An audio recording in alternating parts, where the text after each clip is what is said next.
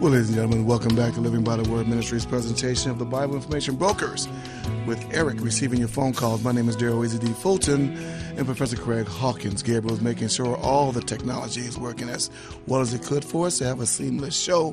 Get these questions in so we can give you a biblical response.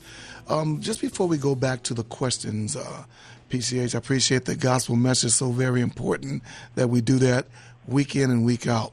But right now, also, I talked about resources earlier in the broadcast, and I want to give you an opportunity, PCH, to let the folks know how not only on today can they breach your mind. Notice I said that breach your mind and get into the the well of knowledge and information you have in regards to questions from a biblical perspective on not your channel, but his.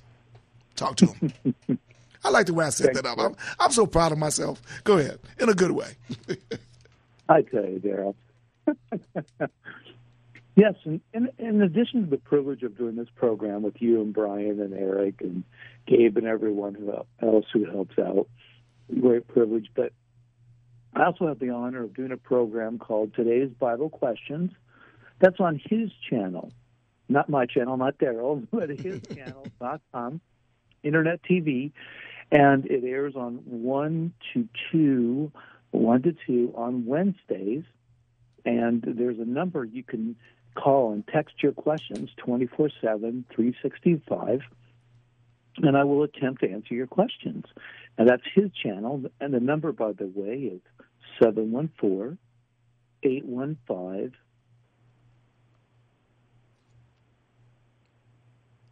you broke off PCH. Is that 90s? I'm, I'm, trying to remember the number myself.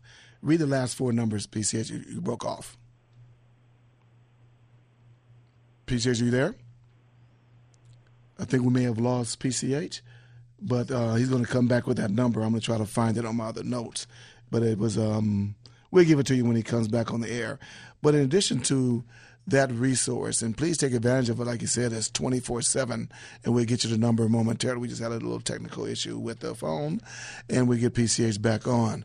But also, uh, Brian has a Wednesday Bible study, and if you go to our website, you'll be able to uh, uh, give him information or just send an email to us about you're interested in the virtual Bible study on Wednesday nights.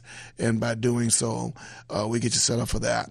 And also on our Facebook page, I actually put down a daily Bible reading chronologically.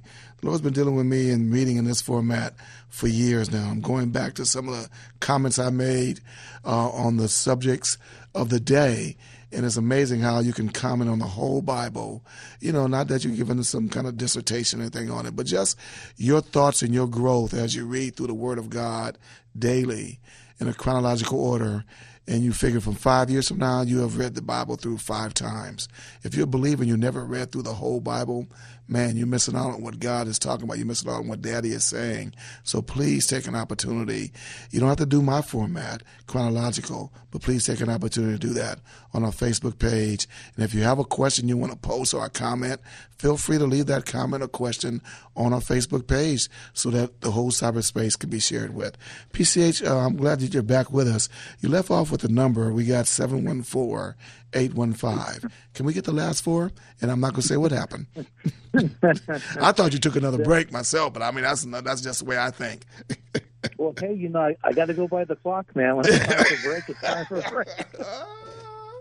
All right, 714 815 7097. Once again, please. 714 815 7097. You can text in your questions, and I'll attempt to answer them on the Wednesday edition from 1 to 2 on his channel of today's Bible question. And Craig, you do recommend that people take an opportunity to check out his channel, Internet TV. Is it Internet TV and radio still? Yeah, the, the people some are uh, get it through radio, and yeah. others you get it through the internet on TV. Yeah. And folks, like I said, what you're going to do, what you're going to tell the Lord when you meet Him face to face about all the technology and all the opportunities and resources that you had in this age, and you have not known because you did not take an opportunity to take advantage of these resources. Don't let that person be you. Don't be that guy. Don't be that gal. And notice I said guy and gal, Craig, because those are the pronouns I choose to use. We won't get into that now, but I'm ready if you want to. Um, triple eight nine nine five five five five two is the number. Triple eight nine nine five five five five two is the number. Everything else is Bible Info Brokers. Bible Info Brokers for our various formats whereby you can contact us and ask your question by Facebook, email, dot com website for the email. Uh, and tweet or messenger. PCH, on the other side of the break, I talked about Christine's question from um, Facebook. And she wants to know about, we talked about believing to get into the kingdom of God to be saved, uh, missing the mark, so you need salvation as an individual. What is, she has a question about Moses and the Israelites not getting in the promised land. Was it because of strictly unbelief, or was there other things involved?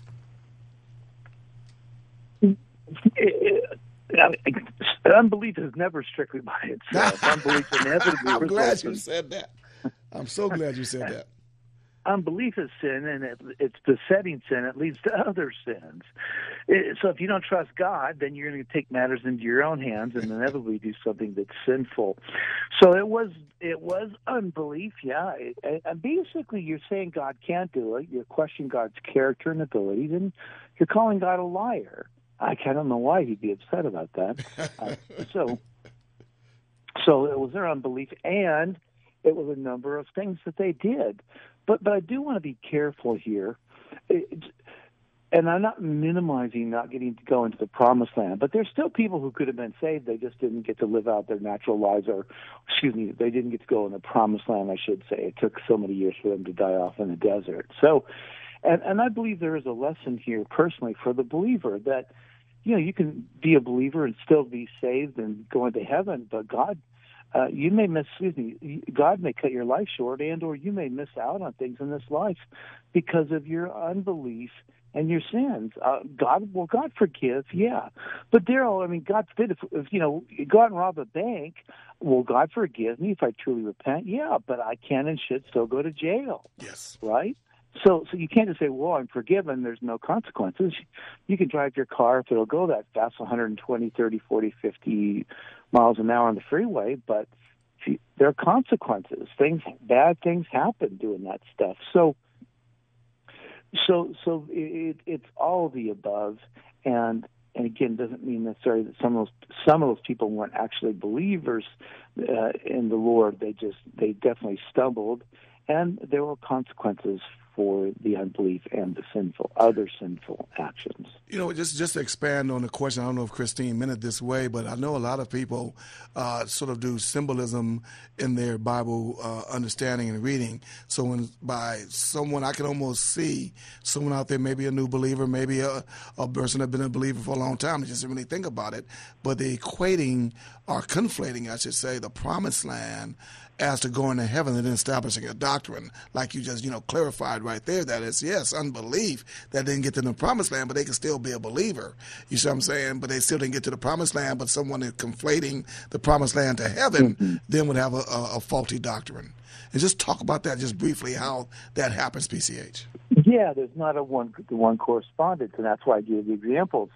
We could miss out on things and blessings in this life, but still go to heaven if you don't trust God for things, if you don't obey Him, if you don't follow Him and apply what we say we believe, there are consequences, and it doesn't necessarily mean you're not a Christian. Right. I mean, there got to be some fruit, um, but I'm talking about it's even in major areas of life. I mean, Daryl, look at okay, an example. Look at people who don't want to give any money to the Lord's work, and we're not trying to get money for us. That's not the point. But to any worthwhile ministry, because they're so concerned they're so obsessed with oh I, I've got to have money because I could live to be 90, 95, and if I'm in some facility I've got to have the money, and you know so I'm not giving any money to ministry, uh, even though God command tells me and gives me the privilege indeed commands me to do that. Uh, I'm not going. I'm not going to give money because I may need it.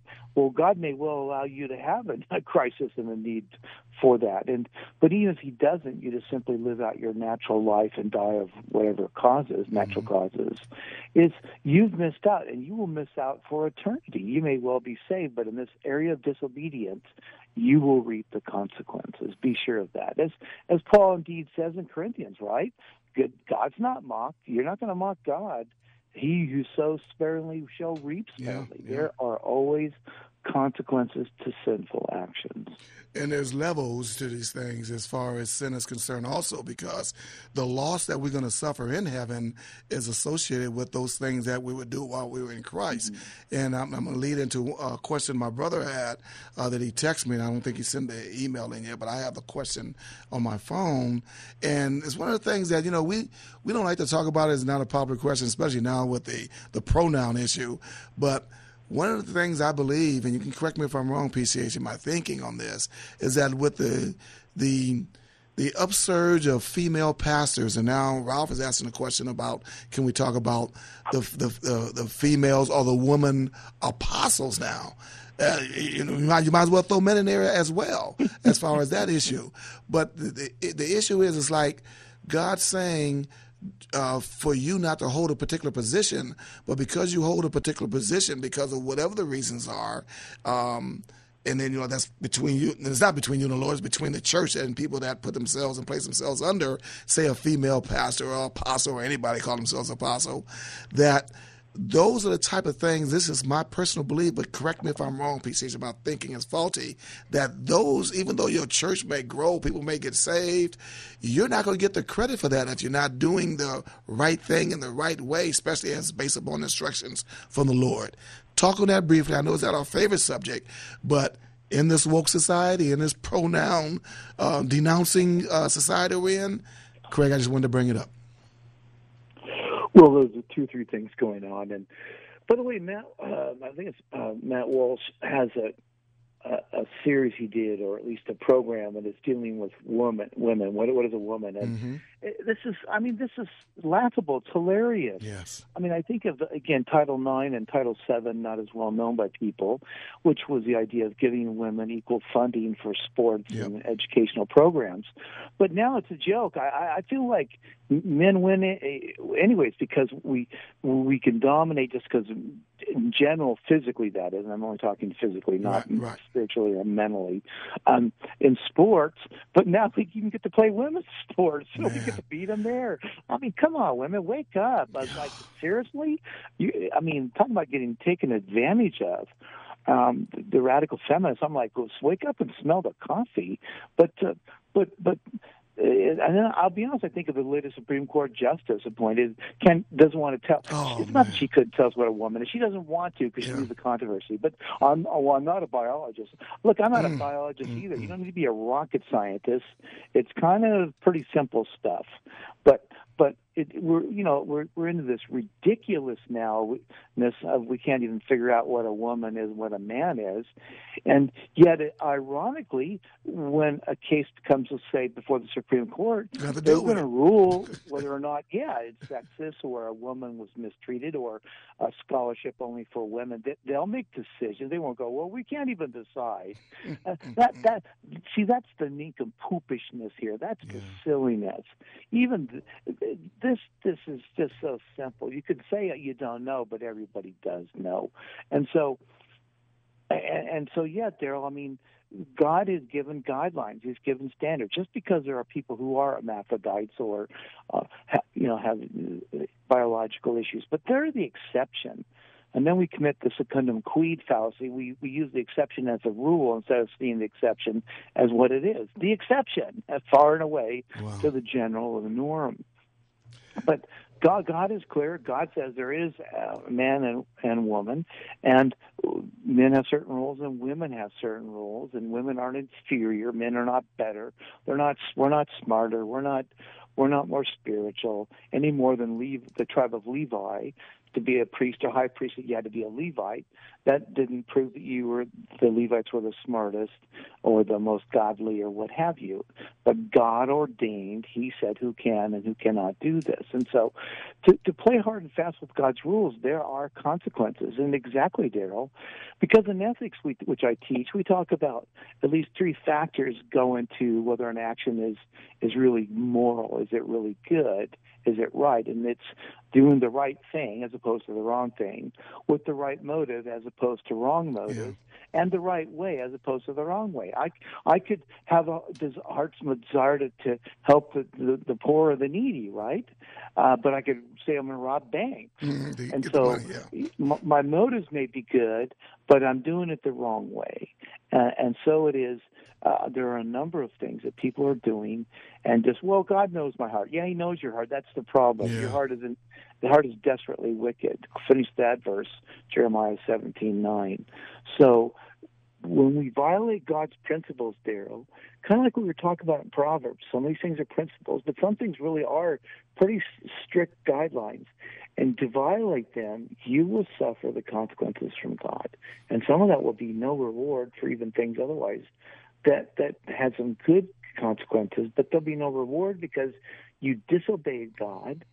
And again, I mentioned in First Timothy two, when Paul says, "I will not have a woman to do X, Y, and Z," the word is authenteo, and it means to exercise authority on one's own behalf. It'd be like me saying, "Stop in the name of the law." I'm not. I'm not a, a, a duly constituted peace officer, so I could do it as a citizen if, if there's need be. But if I say in the name of the law, I, I can't do that. I don't have that authority. And so when you exercise authority that God is not giving you, authenteo is the Greek word. You might as well get a badge and put that on you.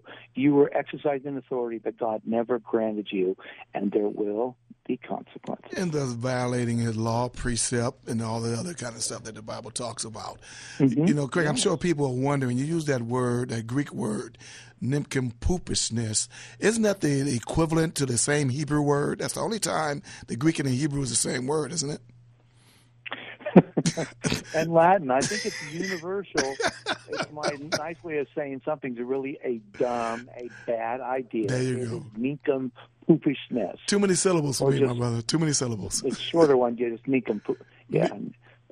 Done often by a nincompoop, or you become a nincompoop when you commit nincompoopish activities on a regular basis. Man, that's why we love you so deep and so heavy. Triple eight nine nine five five five five two. Triple eight nine nine five five five five two. Eric has some open lines. Hang in there, Keith. You're going to be next. Eric, we're going to get to you. Not the Eric that answered the phone, but the Eric from Chatsworth. We're going to get to you as well.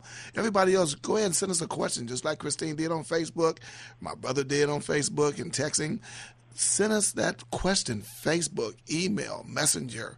Um, in our dot .com website for the emails at Bible Info Brokers. Bible Info Brokers. Let's talk to our good. Yes, sir. Go ahead. By the way, I'm glad you cleared that up. That Eric's not calling himself again. Leave that alone, brother. You're not bringing me. You're not bringing me in that kind of stuff. That's that's private matters. I'm gonna stay out of that. Keith from Pasadena. Thanks for holding on and calling in, brother. Hey, how you doing? How you doing, brother? Carol, I thought that I thought that was nice that you didn't call Craig on that little short break he took when he pretended to be cut off. Yeah, man. I was I was a little concerned. I mean, you know, and look, let me tell you, listening audience, I appreciate you guys staying on top of these things too, because you know sometimes they, they take the old man and try to treat me like I'm the you know I'm the I'm the bad guy of the group, which I'm probably am, but you know I got to kind of host this thing, so keep things moving. Thank you for calling in, Keith. By the way, Keith, you said you wouldn't tell anybody. I'm sorry. Hey, hey, we it, need we need a bus driver. Brian's not here. We need a bus driver. Brian's not here tonight. That's that's right. I was paid to do that. Uh, hey, I hope Brian's okay. Hey to Brian if you're listening. There we go. Um, uh, question, Craig. This is up your alley. Even though uh, you're a football guy and your son played football, my uh, son plays uh, high school baseball, and you know now the sports go all year long, and he's got a summer league, and they play on Sundays, um, twice a week, and one of them is on Sunday, and that issue has come up um, about whether he should play or not. Even it doesn't conflict with church; it's late in the afternoon, but um, I wanted to get your opinion on whether you know Sundays should be sports free or not. Yeah, you know, Keith, and hey, by the way, good to hear from you. Um, you know, it's a matter of conscience. I, I don't, I don't think there's a universal answer. I mean, I know some would say, "Oh, no, no, that's this," you know, you shouldn't be doing anything. But you know, for Daryl and I and others who are ordained, who I mean, my busiest day is is generally Sundays. Indeed. I do all kinds of work. Now I know we're talking the sport. Uh, in fact, it is interesting you bring this up because when I drive to my fellowship on Sundays, I go right by one, uh, one of the high schools where one of my sons went to, and I see them out there playing baseball. And this is during service time. I- I'm going to argue my, my personal conviction is it's a matter of conscience. Yes. I, I uh, personally it bothers me. In fact, I, I actually, but I'm just saying this does bother me. Um, if I actually even thought about it literally the, the previous week. I thought about this driving by, seeing all the guys out there playing ball. I, if my son played ball, uh, excuse me, played baseball on Sundays. I wouldn't let him do it uh, during service because to me, uh, that's when we go and have fellowship uh, and to the Lord. Now, uh, let me just say this: that's my personal conviction.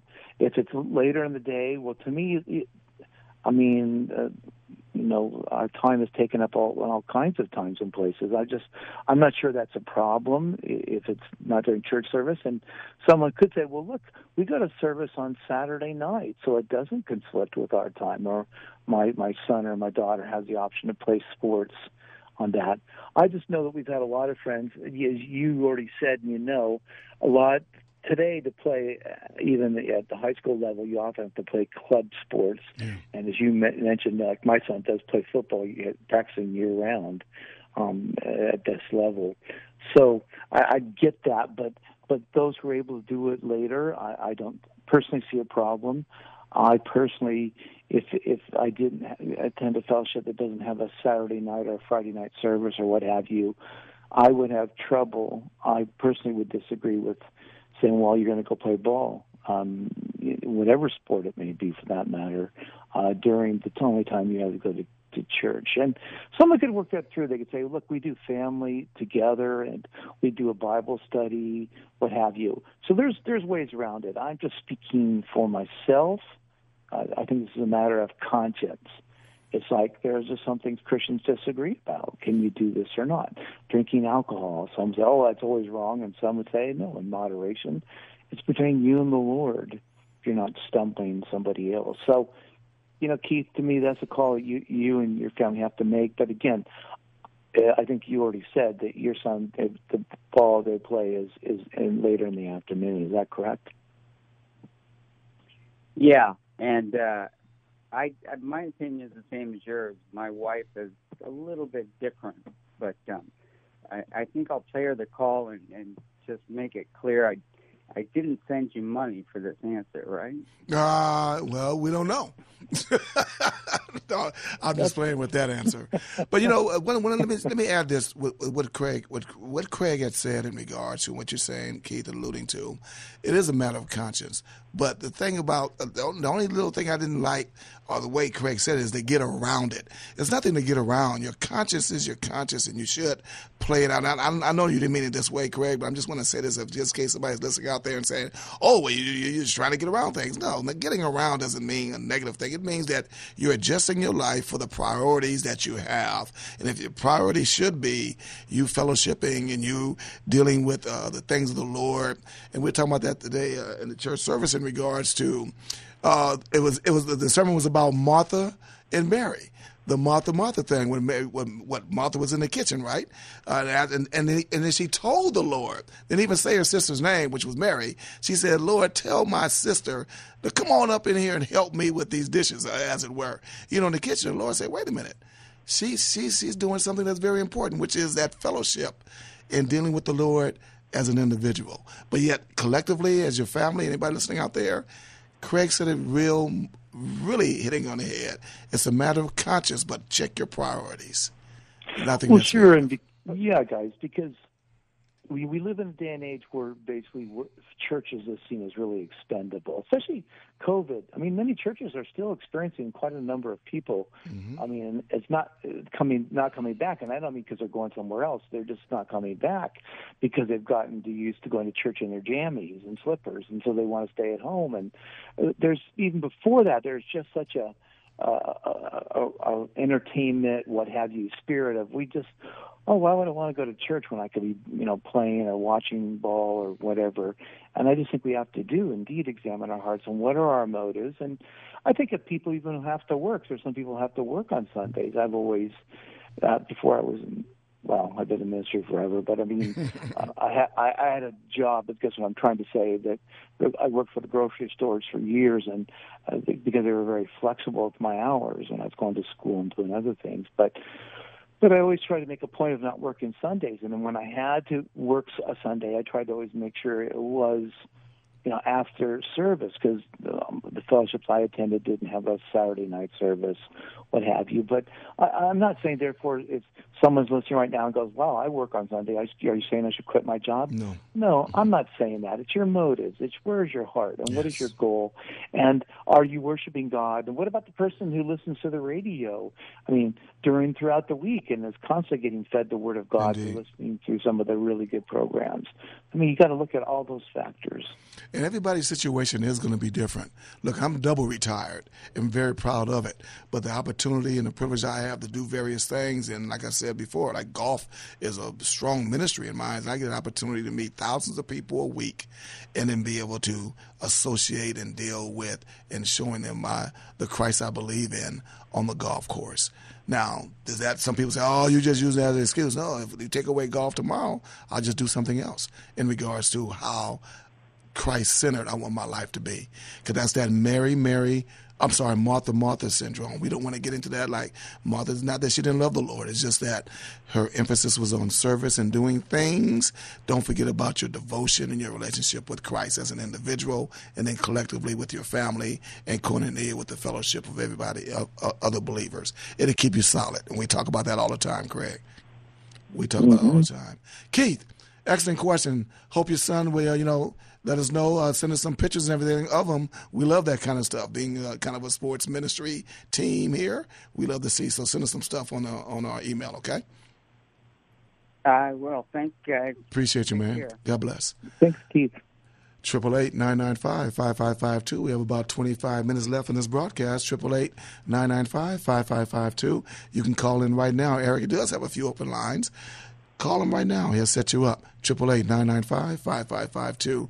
Everything else is Bible Info Brokers, Facebook, email, or even tweeting us. Craig, let me real quickly just let the people know how they can participate in giving. We talked about it earlier. I'm just going to give them information real quickly on how they can actually go to a website right now and give tonight. Go to our website at BibleInfoBrokers.com, BibleInfoBroker.com, brokers.com, and you can see on the support and donate. Click that button. It'll give you information how you can give by way of internet. Also, they'll give you information there. If not, you don't have internet, I'll give you information how you can write a check tonight or write down the information and get a money order tomorrow get your stamp together and your envelope together and write the check out to L. I'm sorry, Living by the Word, Living by the Word, and then we know they automatically go to um, Bible Info Brokers because that's what we got this post box off set up for. Bible Info Brokers, but write the check out to Living by the Word, P.O. Box 90477. Again, Living by the Word, write the check or money order out to P.O. Box 90477 in Los Angeles, 90009. That's one nine in the beginning, the zeros in the middle, nine at the end. Living by the Word, P.O. Box 90477 in Los Angeles, 90009. Listen, real quickly, if you have access to the internet and you do your banking by internet, you can save on the stamp and the envelope and all that stuff by simply um, making it like a bill on your online. Those that do online banking, very easy. And the bank pays for everything. They don't even charge you for. At least most banks, most major banks don't charge you for that. And that way, you can set up a recurring payment and don't have to worry about it. Whatever you want to do, you can change it, flip it around. First time, one, you know, the uh, the what do you call it? The um, one time giving, recurring giving, it all can be set up, and the bank would actually mail it out to your uh, to our uh, mailing address. You just give them the information, and that's just I'm just one of those guys like to say fees PCH and then take the fees and add that on to the giving. It's just way I do things. Triple eight nine nine five five five five two. Let's call Eric right now. He has some open lines. And talking about Eric Craig, Eric from Chatsworth is actually called in. This is not Eric calling himself, but another Eric from Chatsworth calling us in. Thanks for calling in, Eric.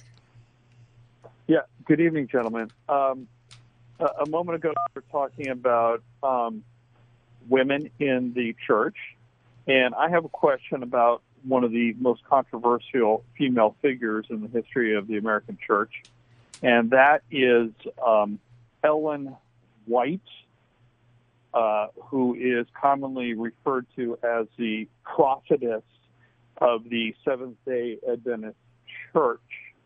Um, and specifically, the questions I have about her have to do with uh, the claimed thousands of, of visions she had. Um, I think uh, Professor Hawkins uh, would obviously know who I'm talking about, but also I'm interested if you might even quickly comment on what Dr. Martin's position might have been with regards to her. Ellen um, G. White. Not only with regards to her, but the idea of visions and the type of visions she had. Um, you know, as as Christians, you know, uh, we having the Holy Spirit in our lives, um, we're uh, it's an experience for us to hear the still small voice of the Lord and of the Spirit when we're praying, when we're reading the Bible. Uh, myself, in uh, walking with the Lord for over 20 years now, I've had maybe five or six experiences where I know that I've heard from the Lord. And what I mean by that, heard a message, heard Him speak to me, and I don't mean in some kind of audible voice, meaning like I might hear the television or the stereo, but within mind I know is being spoken to the, by the Lord. I've never had an actual vision or a dream while I'm awake. I've even had a pastor comment on the kind of um, hearing from the Lord that I just described that I've heard other uh, Christians doing as pastor comment that that same kind of experience. He used to comment and describe it as a download from the Lord. I think those are pretty common experiences about how we hear from the Lord, the still small voice, hearing from the Lord in some messages. Some people have dreams and visions. But Ellen and White had apparently what was claimed to be thousands of visions, which she would openly speak to the Adventists about. And I would want to hear from Craig about these kinds of wild claims of visions and how they could be misleading to the um, to the church. Indeed, PCH.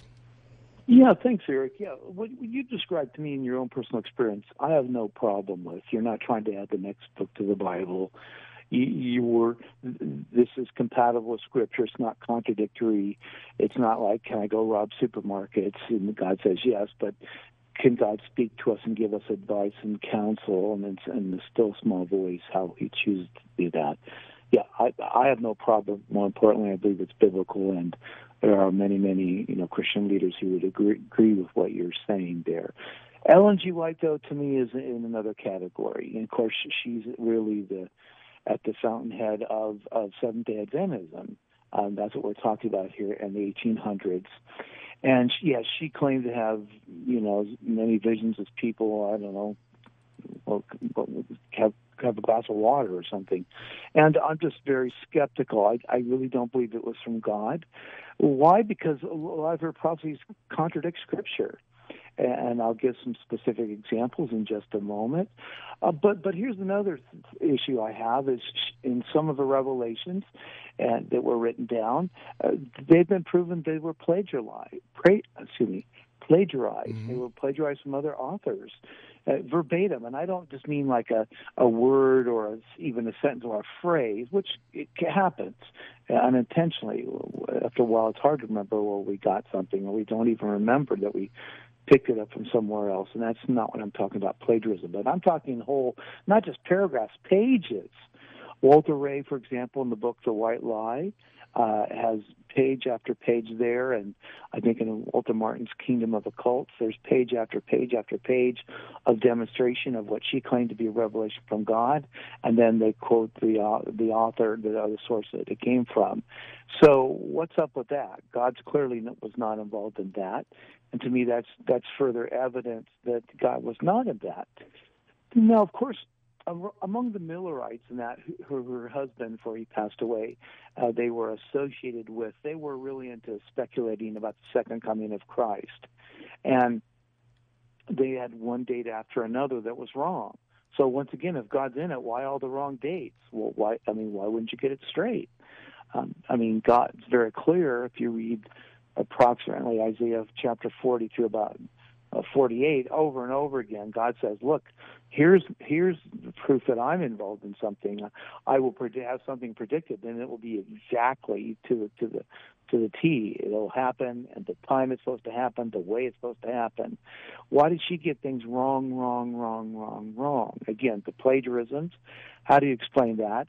She's seen by by by the real staunch. Now, there's different types of Seventh Day Adventists, but by the very strict Seventh Day Adventists, she's not just seen, as you probably know, but I'm saying this for the benefit of our audience, Eric.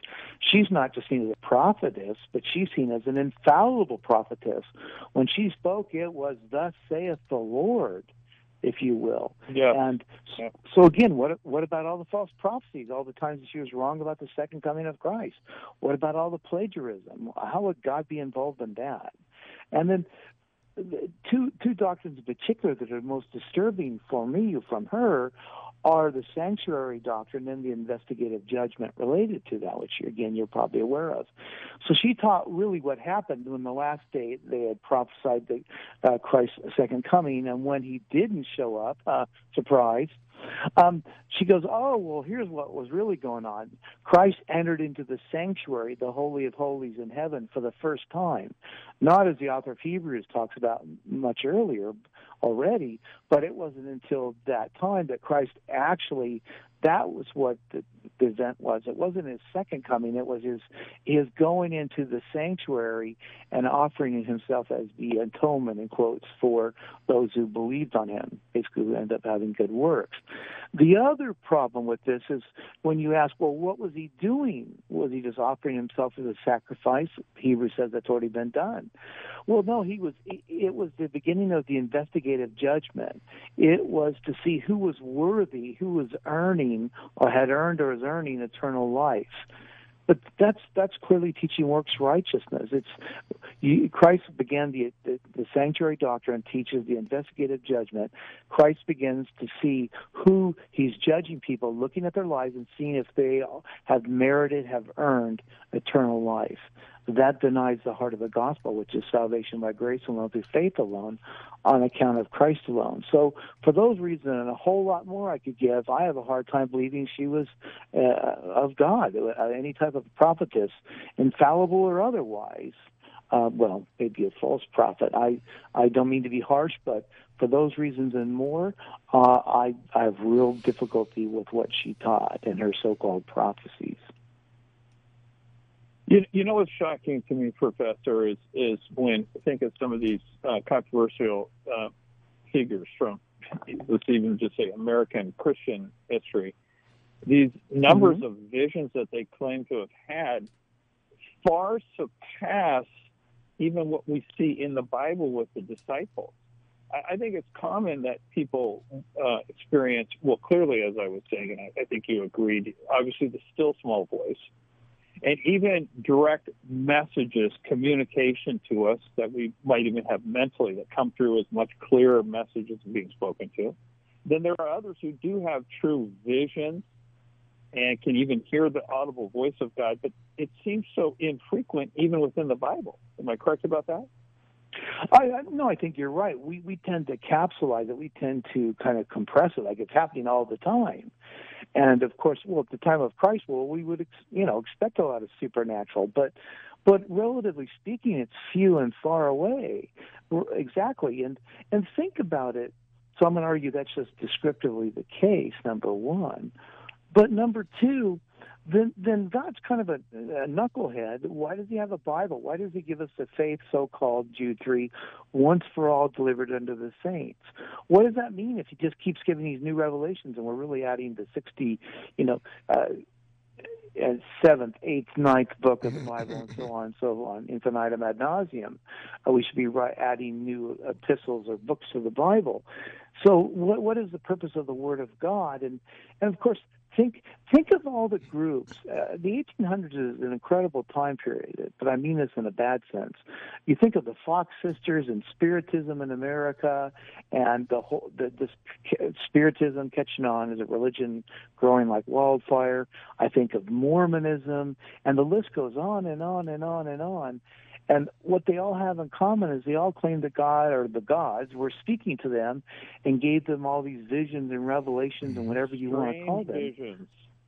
But what they Strange have in visions. common is, yes, what they have in common is they all contradict the Bible. And here we go back to Deuteronomy chapter 13 and 18, and I believe God covers pretty much here almost all the bases, and that is if somebody predicts something and it doesn't happen, you know God's not involved. That's that you want the fail safe proof.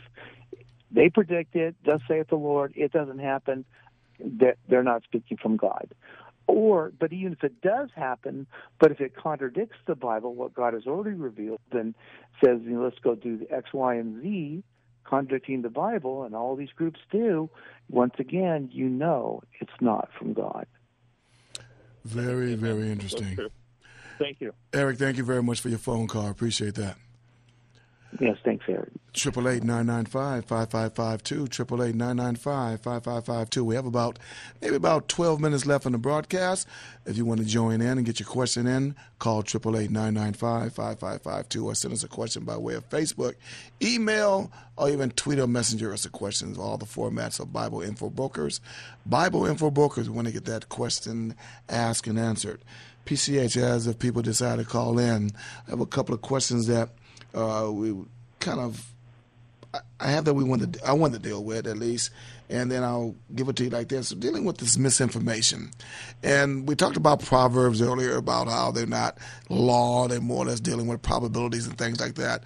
But this whole concept that we're dealing with in the world today, and when people think it's politics and think some kind of way politics have nothing to do with the Lord, but yet they better read about Daniel, better read about uh, Joseph and everybody else that was involved high up in politics when it comes down to the world that they were living in at the time, if you want to use that uh, phrase, politics. But the idea of misinformation and how serious it is in regards to how we deal with our lives and our news and how people divide over information that is misunderstood. And we're just talking about visions with Eric and how religions are developed. And I was just trying to, matter of fact, I'm going to do a little research this week to see how many religions of the world were based upon visions. And then when you compare them to what the Word of God says, of course, we are saying that we have the Word of God.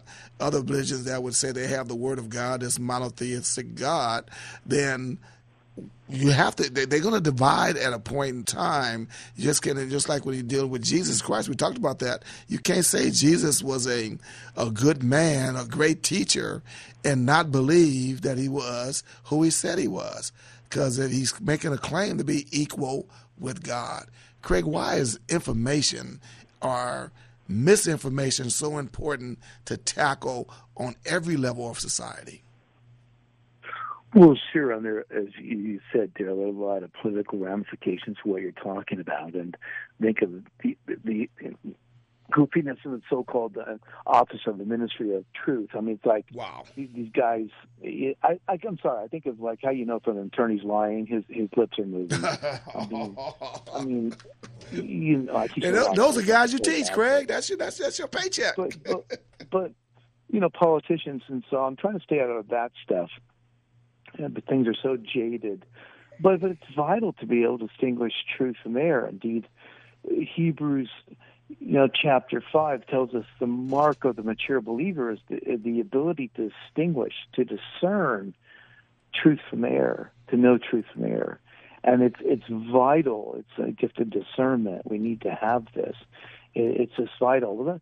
Let me say this: our culture, there's a thing called experientialism. That's a 50 cent term, experientialism. But it's the idea that if I experience something, it must be true. Hmm. And I want to define this in just a moment a little clearer. But the, the, the connotated definition, as we say, is if if I experiencing something, it must be true. So let's let's suppose that I have this intense pain in my chest, and and and it's so bad. In fact, I called the paramedics, and they asked me the proverbial on a scale of one to ten, how much pain are you in? I'm, I'm like, it's an eight or whatever. Mm-hmm. And so you think, well, it's a heart attack, but in fact, it could be a hiatal hernia, which can hurt like mad. But what if I go to the hospital and they say, well, we've taken an EKG, we've checked your blood for certain enzymes, you know, tests that can prove objectively that a heart attack has occurred. Um, and they say, well, the good news is you didn't have a heart attack. And I'm like, well, I had the experience. I, I, therefore, I'm the infallible interpreter just because I had the experience. Or who's not had this? Either the experience of flying or falling. And that's something that were you really flying or falling? No, but it has to do with the autonomic nervous system. But but we assume, Daryl, that if we have an experience, so now here we go. So let's say I, I I'm having a dream or I'm wide awake in a vision and Uncle Morty appears to me, and he he claims to ha- know the truth about the afterlife, and he says, "Craig, fear not. God is light and love, and everything's ollie ollie oxen free. Just be a semi nice person, and God will forgive you." And and and he says, "Here's the meaning of life. You, you saved yourself, just and you, you know, blah blah blah blah blah blah." And I'm, I'm like, "What?" And he goes, "Look, I'll prove it to you in the dream or in this in the alleged uh, vision." Uh, he goes, "Remember Aunt Bessie's lost brooch, the, the family heirloom? Mm. Well, Spot took it. That's why you can't find it, and he buried it out under the old oak tree, about a hundred yards in the out in the backyard." And he goes, go there, look at the back of the tree, dig about a foot uh, down at the time. That's where it was, and Spot buried it. You'll find it, and you'll know I'm telling you the truth. So let's say I go out to the oak tree. Uh, sure enough, I think it's kind of crazy, but I look, I dig behind it, and sure enough, there's Aunt Bessie's infamous lost brooch. Mm. And and so now, uh, either through that or Uncle Morty allegedly appears the next night to me and says, "See, I told you. I gave you the evidence." Many people, I mean, many people would believe, well, this must be Uncle Morty. He must be telling me the truth because after all, I had this experience and or I had the experience and it was proven by finding the lost brooch. So we just we're all in. We buy in. We assume everything that is said is true and Daryl, that can cost us our eternal soul. Indeed. Just because something actually happens, let alone the times it doesn't happen by scam artists and con men and everything else, but we believe it must be true, and we buy whatever is being pitched to us, whatever is being sold. So whether it's any of these so-called modern psychics and or others today, if they can tell me something that allegedly only you know me and my mom know, or Aunt Bessie or Uncle Morty or whatever, then people, uh, some palm reader or so-called psychic um, you know, what have you, Daryl, people buy into it and then they assume it's true because of the experience and it can cost them their eternal soul. So the bottom line, it's vital that we're discerning. We have a standard, I would argue the Bible is or should be the standard, and to judge any claim, any alleged event, real or imagined, prophesied or not, compare it with the Bible. If it does not comport with the Word of God, uh, run, do not walk to the nearest exit. So very important. Again, we have to measure uh, what is and what not, what is and what is not by the Word of God. I would, I would hate to have my experiences be the the the thing that dictates uh, something of eternal value, man. It's, uh, you know, look, we look in the mirror. You can't believe your own eyes sometimes, you know, especially in the various things we do in life.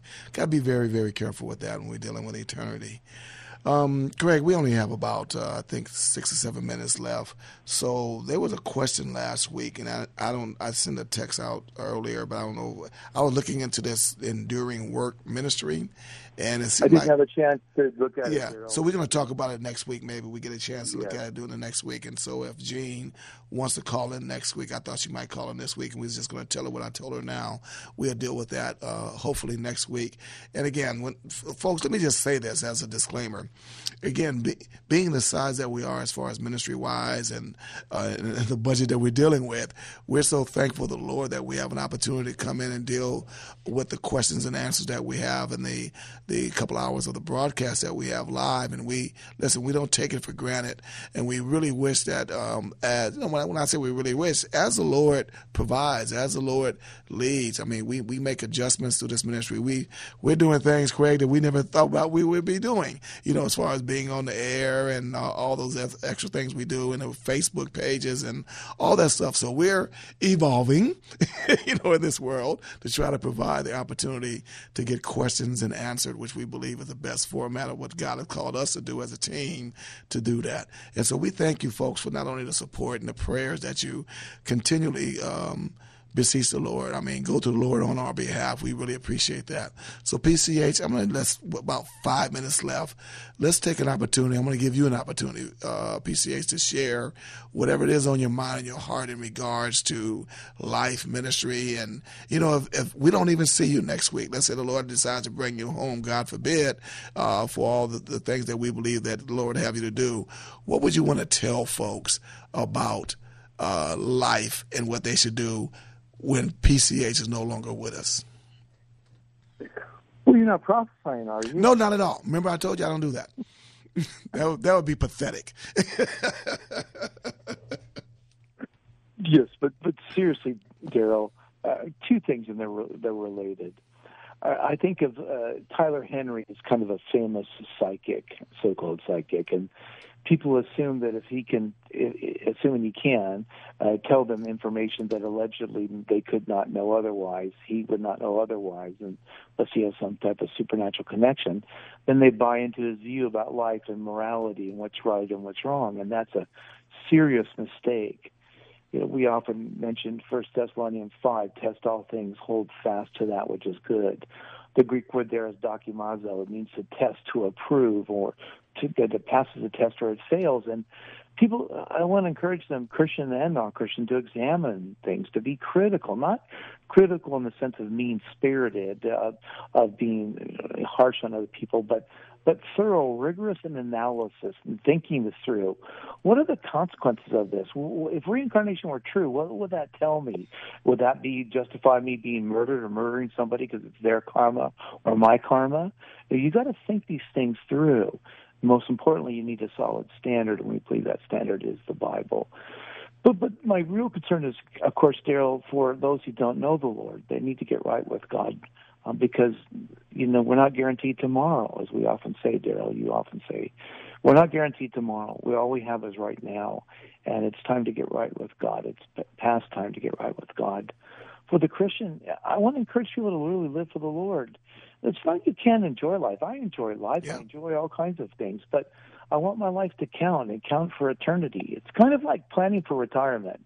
If you live long enough, you're going to have to retire. You can't work forever as much as you love it. You're going to have to retire. And if you don't plan, you're going to find yourself in a bad position. But live in light of eternity. Invest in the kingdom of God, which is investing in the Lord, the gospel, in, in people, loving people and making sure they hear the gospel, feeding people, clothing, all those type of things. You bet, uh, helping them find uh, shelter, but above all, giving them the gospel of Jesus Christ, that they might know Christ as the Lord and Savior.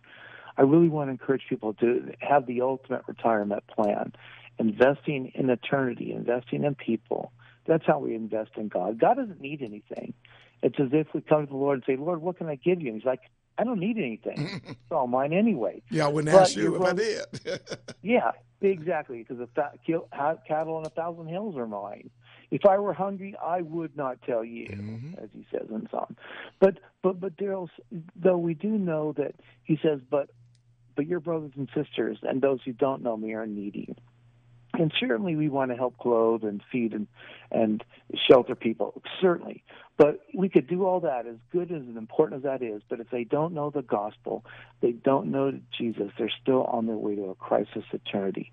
Above all, we want to make sure people know the Lord and are growing in their most holy faith. I want to encourage Christians to live, live, plan your life like you're going to live another thousand years here on earth. You're not, but plan it. But live like you could pass away tomorrow or the next day or sometime this next week.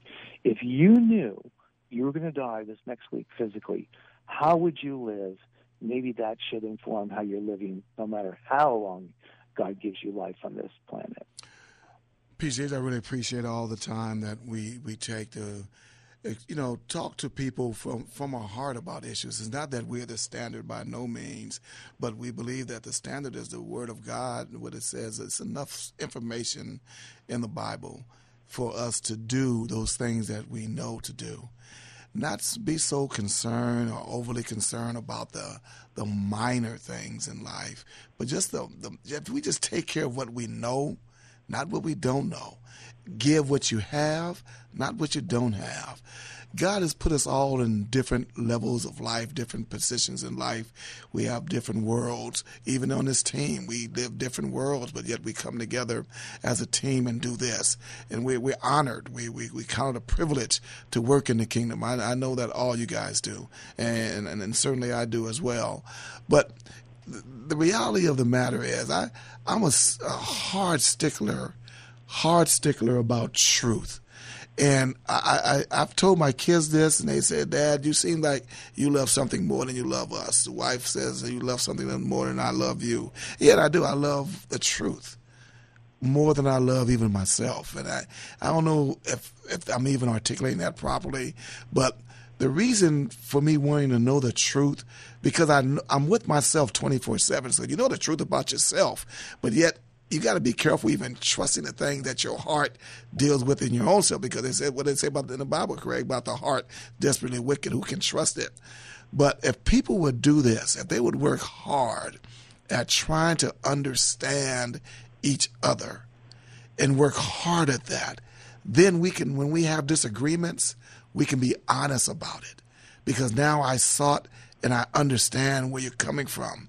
So now I can honestly agree or disagree with you.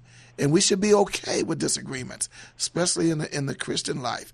Not on the not on those issues that are salvific, that are uh, prerequisites for you to be in a right relationship with the, the living, the loving Lord, and the forgiving God, and the and the saving Christ, and empowered by the Holy Spirit. Not in those salvific issues, but in issues about everything else that are peripheral, man, we need to work hard at understanding each other. We need to work hard at wanting to get to know what the other person thinks so that when the opportunity comes, whether a believer, you can build each other up. Unbeliever, salvation is needed, as Craig just said.